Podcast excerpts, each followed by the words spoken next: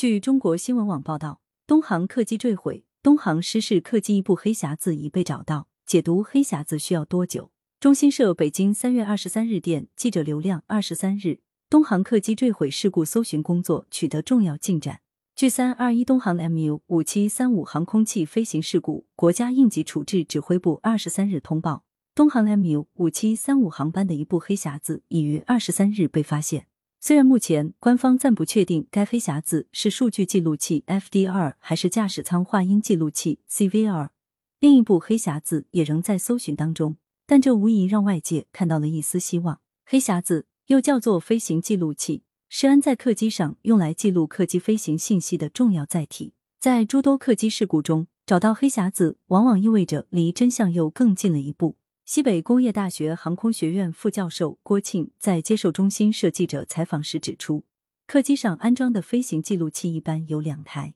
一台是飞机数据记录器，负责记录飞行速度、高度、时间、发动机转速、飞机舵面偏转角等数据；另一台是座舱话音记录器，负责记录飞机上与地面的通话、工作人员的对话以及机舱里的各种声音。黑匣子可向调查人员提供飞机在失事前一段时间内的飞行情况，是对事故分析的重要证据来源，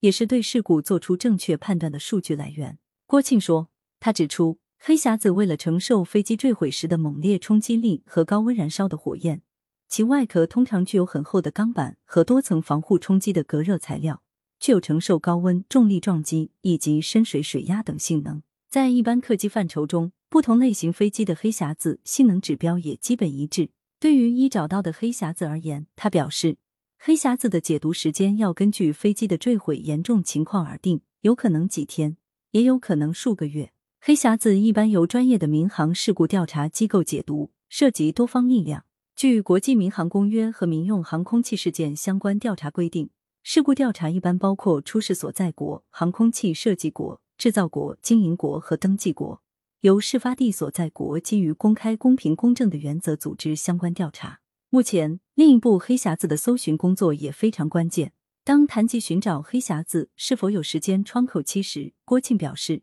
黑匣子的主要功能是提供飞机的多项数据记录，而非定位功能，因此其定位功能并不强，通常只是发出脉冲信号，而且时间有限，不过一般在三十天以上。黑匣子的寻找肯定是越快越好。随着时间的推移，黑匣子发射信号的强度也会随着电量的消耗而逐渐减弱。时间越久，对搜寻黑匣子的工作越难。郭庆说，他还指出，此次东航飞机失事的地点在山区，地形复杂，丛林密布。波音七三七飞机黑匣子的尺寸通常为六十厘米 x 二十厘米 x 二十厘米左右。在森林密布的山区找到一个尺寸只有类似小型快递纸箱大小的黑匣子非常困难，且飞机在失事前一瞬间的姿态和速度难以判断，也给搜寻黑匣子带来难度。感谢收听羊城晚报广东头条，更多新闻资讯，请关注羊城派。